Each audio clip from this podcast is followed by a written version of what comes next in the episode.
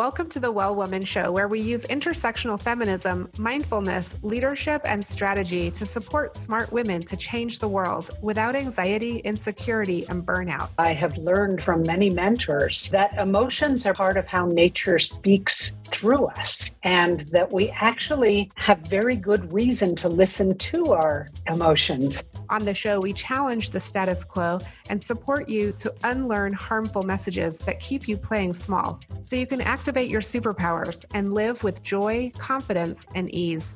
I'm your host, Giovanna Rossi. Hello, well women. On the show this month, I'm so excited to have Nina Simons back on the show. She's co founder and chief relationship officer at Bioneers, a nonprofit organization that has highlighted breakthrough solutions for restoring people and planet since 1990. Simons is the author of Nature, Culture, and the Sacred A Woman Listens for Leadership, released as a second edition this year.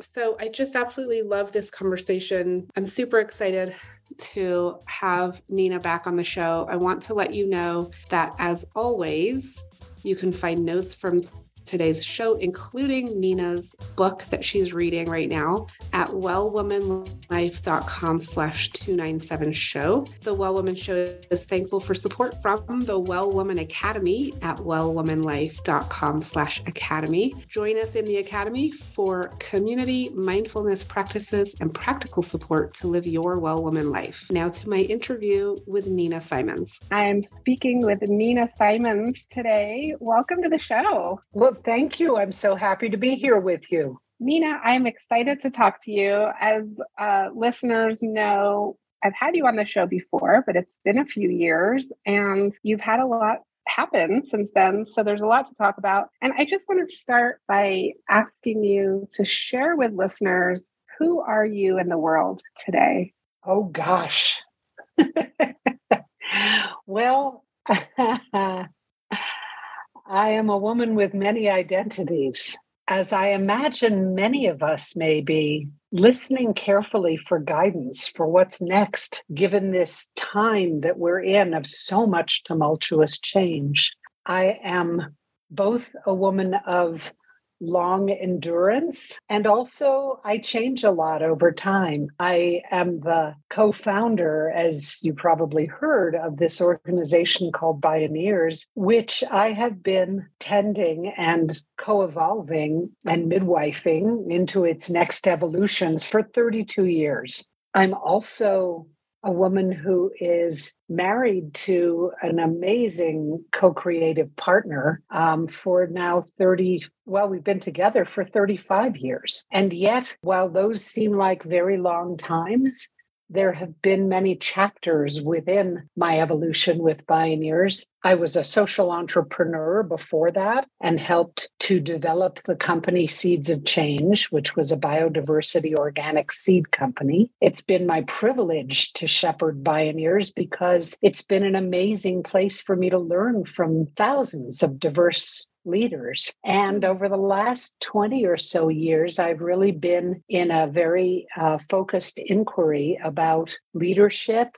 and gender equity and racial equity. And um, and a lot of that is what my latest book is all about. It's about both how gender has affected me in challenging and also tremendously strengthening ways, and also also about the opportunity we have to bring our full embodied leadership to the world at this moment when it's so badly needed. Yeah, yes, beautiful. Okay, and definitely we want to talk about your book, which is second edition now, updated with a discussion guide Nature, Culture, and the Sacred A Woman Listens for Leadership. Mm-hmm. And I would love to ask you when you were talking just now, you talked about listening for guidance. Mm-hmm. And I want to ask you what you mean by that and how hmm. you li- how you listen for guidance. And I know this is part of your expansion of the definition of leadership now. And hmm. so I'm very interested for you to talk from a personal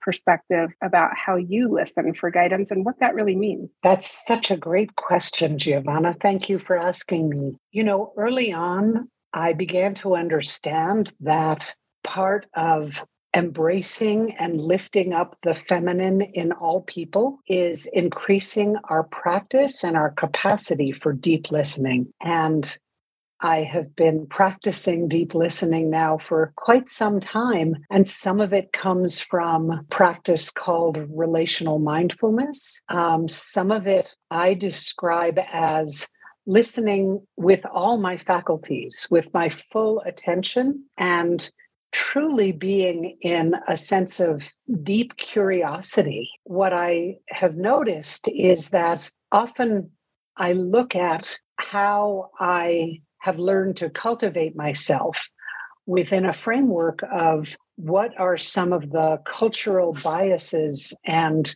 beliefs and assumptions that I may have picked up unconsciously from a culture that's fraught with them that I can then consciously shed?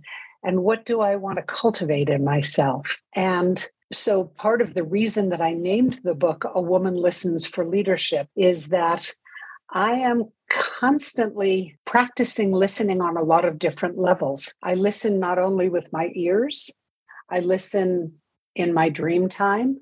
I sometimes ask for guidance. Sometimes in my meditations, I will ask my guides, and I don't even know how to name them precisely, you know, whether they are ancestors or spirit animals or just star allies. But I will ask for guidance and I listen not only with my ears, but with my body. And one of the things I have found is that my body never lies, my head does but my body doesn't. And so I am learning to listen more and more attentively with my body. And I have a, a friend whose husband is in open heart surgery today, and I'm praying for him all day. But the beautiful story she told was that when he first went for tests, the cardiologist they saw told him he was fine and he could go home. And he said, No, my body says otherwise.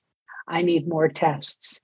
And of course, because he listened to his body, they found that, yes, indeed, he did need help. Mm. So, listening to our bodies, and we have to slow down to do that. Yeah, we have to slow down. And there isn't a, a good way of teaching or modeling that that we do that we do need to listen mm. it's not mm. it's not the norm yet right like we yes. need to normalize it somehow and so we do need to teach it and model it and that is going to happen if we can as you say in your book expand that definition of leadership to include the heart mm. and the mind and the deep listening and so that example that story of of your friend really listening to his body and then actually knowing what was what, what, was the right thing that is something that is not necessarily acceptable in our mainstream society that you know no you hmm. listen to the doctors you don't listen to your yourself. So that's very interesting. And you also refer in your book to the Council of Ninas. And this is, uh,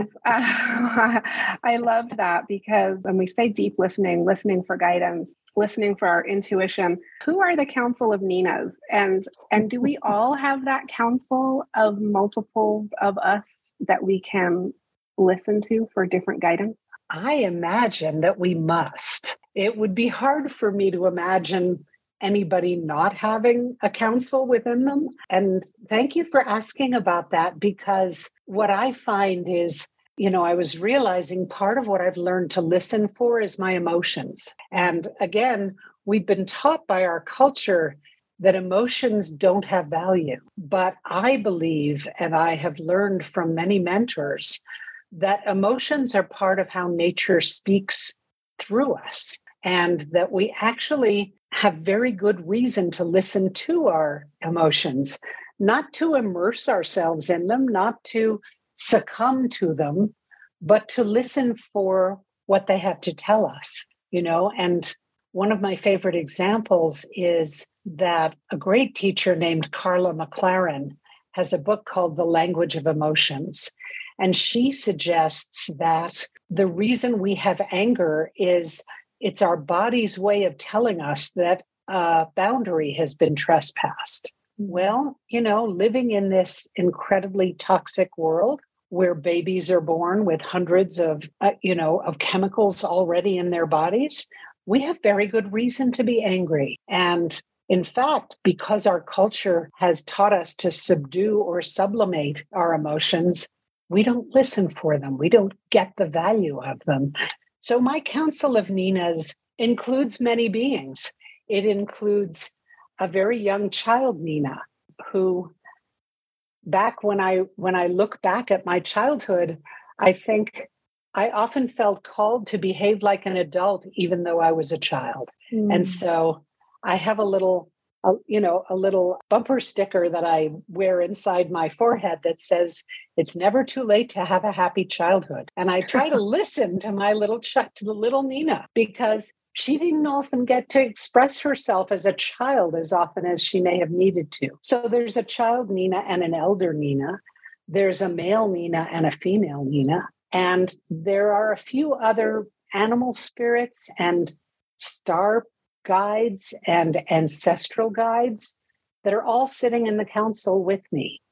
Mm. And in that way, when I sit down for a meditation, I can imagine myself going around the circle and seeing which parts of me have anything to share with me. And really, you know, the curious thing about deep listening is it seems so simple, but in fact, we have to ask and then we have to wait and mm. listen. And again, our culture has taught us and trained us to jump for answers and to reach for solutions. And actually, I think it's part of reclaiming our human wholeness to get much better at listening. I love that. Yes. And then when we do listen and we hear something, then what do we do with that? You know, so that then that's the other part of it. Do we and a lot of times we just ignore it like, oh no, no, I didn't just hear that. oh no, no. But slowing down and saying, okay, I am going to listen to that. So you talk about decentering the mind as the primary navigation system. Hmm. And I love the way you talk about that because it really brings in the importance of heart centered leadership. Would you talk a little bit about that concept and how you how you you know you explain it in the book and you expand like you say the definition of leadership which i love? Sure. Well i am someone who has always been drawn to studying systems so I'm it's part of why I've been able to endure 32 years of Bioneers because it's all about systems thinking and connecting the dots among seemingly disparate issues to understand that we're all part of one system whole. And one of the systems that I learned early on was to think of people and myself as having four centers a body center, a heart center, a mind center and a spirit center. And, you know, the spirit or intuition or dream time, whatever way you might relate to it. And so for me, I am interested in these models of wholeness, as you might be gathering. And as I have had a good number of mentors who are Indigenous teachers and elders, I have learned from them that many of them believe that the farthest distance humanity has to go is the distance from the head to the heart and leading from the heart. Mm. And really, when I wrote my first book, which is called Moonrise The Power of Women Leading from the Heart, you know, my inquiry then was to understand how is leadership changing and how are women and some men reinventing how leadership is practiced. And what I saw was that that instead of leadership that looks for expertise like you were saying with the doctor we've all been trained to defer to a doctor. The leaders that i most admire are leading based on what they're most passionately committed to and what they mm-hmm. love and what they hold most sacred. And it's an it's an inner authority that comes from investing in your heart. And you know as i've been as I've been thinking a lot about how we redevelop a sacred relationship to all of the living world, what I've been realizing is that in its simplest form, what we love is what we consider sacred. Mm-hmm. And anyone who has been a parent knows, right? Your kids are sacred to you, of course. And for many native peoples, when they are first born, they are assigned a clan relationship and they become members of the turtle clan or the wolf clan. And those are their relatives. And so, how do we invest in the in our relational intelligence, which comes from our hearts, and decenter our minds as our compass? It's definitely a puzzle that requires more than our minds to figure out. so it is. Uh, and all of these things require practice, you know? Yeah. I do think repetition is the key to transforming ourselves. In the book, you do talk about the three core elements of leadership being identifying your gifts and talents, finding out what you love the most, which you just talked about, and then working on reinvention or renewal in the world and when when those three things come together you are really unstoppable in terms of what you can create or co-create I'm speaking with Nina Simons. She's the author of Nature, Culture, and the Sacred A Woman Listens for Leadership. You're listening to the Well Woman Show with me, Giovanna Rossi, and we'll be right back. You're invited to join me for a brand new monthly group experience over in the Well Woman Academy. This is a monthly group that includes access to the full six week course based on feminism, mindfulness, and the Well Woman Life Framework. It includes weekly groups coaching sessions with me, as well as office hours and a private Facebook group to share and grow. Don't get me wrong, this is hard work, but with these tools, you will easily find the time to do the course, get the coaching, and reach your goals monthly. If you find yourself worrying about whether you'll ever make it in the thing you're pursuing, waking up in the middle of the night with anxiety, lacking the energy you need to get everything done, stuck in some aspect of leading your team, procrastinating on moving forward with projects and tasks, or in a leadership role but second guessing yourself constantly, I'd love to introduce you to the Well Woman Academy. It's for smart, high achieving women changing the world who want to overcome anxiety, burnout, perfectionism perfectionism and insecurity. The result? You get to live your well woman life, a life of joy, ease, and abundance, even when things are tough all around you. Visit wellwomanlife.com slash academy to learn more. And we're back on the Well Woman Show with Nina Simons, author of Nature, Culture, and the Sacred A Woman Listens for Leadership. And Nina, we're going into the segment called Superpowers for Success. And I have a few questions for you so that listeners can get to know you better as a change maker, as a thought leader, as a woman. The first question is What does success in life mean for you? It's quite different than our societal norms. And that's such a good question. I, I have a kind of allergy to the celebrity culture that I think is so prevalent today. Success for me is not about numbers and it's not about fame and it's not about money. I just had a woman who is an extraordinary native leader who works with survivors of human trafficking. And she told me what this book has meant for her and how she's sharing it in all the circles up and down California that she's working in. And I found myself weeping because I was so I was so fulfilled by having that body of work land in that way in her work. You know, success means to me the fulfillment of seeing your own contribution affect some kind of healing or positive change in the world. And um, I'm so grateful that I've had some tastes of that, along yeah. with failures, lots of failures. yeah.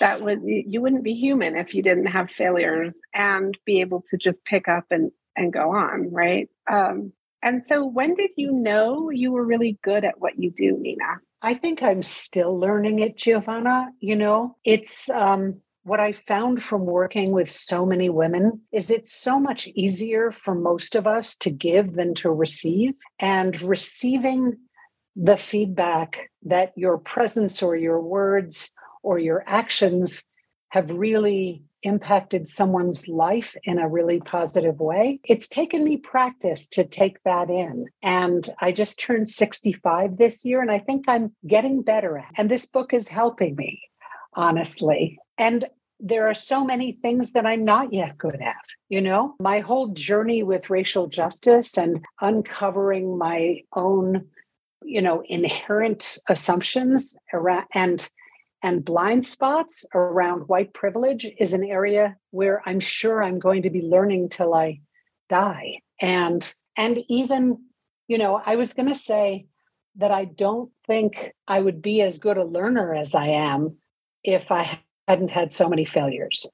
Mm-hmm. And right, because you just have to take risks in order to keep learning. And I think I love learning better than almost any. So it all goes hand in hand. Yeah. And I'm still practicing, honestly, taking it in.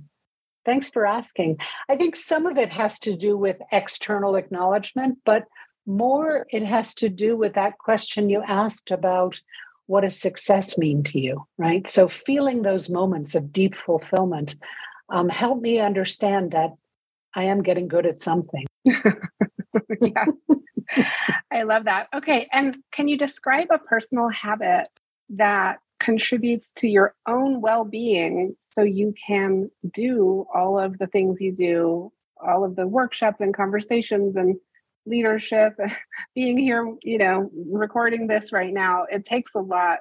How do you uh, how do you stay well so you can do all of that? Again, I'm always practicing and always learning. Some daily time sitting on a cushion really helps me. I find that breathing deeply and closing my eyes and going inside centers me in a way that few other things do. I also I have a, a, an example that is one of many that I give in the book of um, a ritual that I created when I realized that when I got out of the bath or shower in the morning and looked in the mirror, I would have all these voices go off in my head about my butt being too fat or my hips being too wide or my belly being too round. And one day I just realized, wow, I am doing violence to myself every day. I have to stop this. And so I created a ritual where I took a body oil and I added some essential oils to it, mm-hmm. essential oils that make me happy and that I love. And so each morning when I get out of the bath or shower, I oil myself. And as I'm oiling my body, because I live in the desert, I consciously pour love into my body. And so I mm. replaced all those voices with thank you for holding me so well. Thank you for being so strong. Thank you for the softness of my skin. Thank you for my curly hair. Thank you for all these things that I love about my body. And it's really helped to change me. And the last thing that I would add is I recently had a very powerful experience, Giovanna, where we had three months of terrible wildfire near to our home. And we live right at the edge of national forest. And I reached out to a friend who had studied with many traditional uh, Peruvian teachers. And I said, Is there anything you can share with me that would help me to protect our home? And she taught me a ritual, and it involves putting flowers around a tree that's near our home that I love and doing a prayer and an offering with water and sometimes wine around the base of the tree, tell, telling it how grateful we are for its mm. holding us, asking it to beam our gratitude and our request for forgiveness to the mountains and the sky people, asking it to help restore balance and to continue to hold and protect us. And soon after I started doing that ritual, the rains came. And our home has been safe, and that tree has actually been struck by lightning, but not killed. It just has this wow. beautiful scar down its side. So, those are things. Wow. That's beautiful. Yeah. Okay. Thank you for sharing. I think that listeners will get a lot out of the just mm. knowing what, you know, when we share these stories and, and habits, it helps inform others. And Nina, we just have a couple of minutes left. So, real quick, I have two or three more questions for you. What superpower did you discover you had only to realize it was there all the time? I had a mentor in my late 20s who told me that I could sell ice to Eskimos. And at the time, I thought it was the crappiest superpower. I was like, ooh, that's so cheesy. I don't want to do that. And then I discovered that I could help to spread ideas mm-hmm. and learnings that were important to me. And so that was one.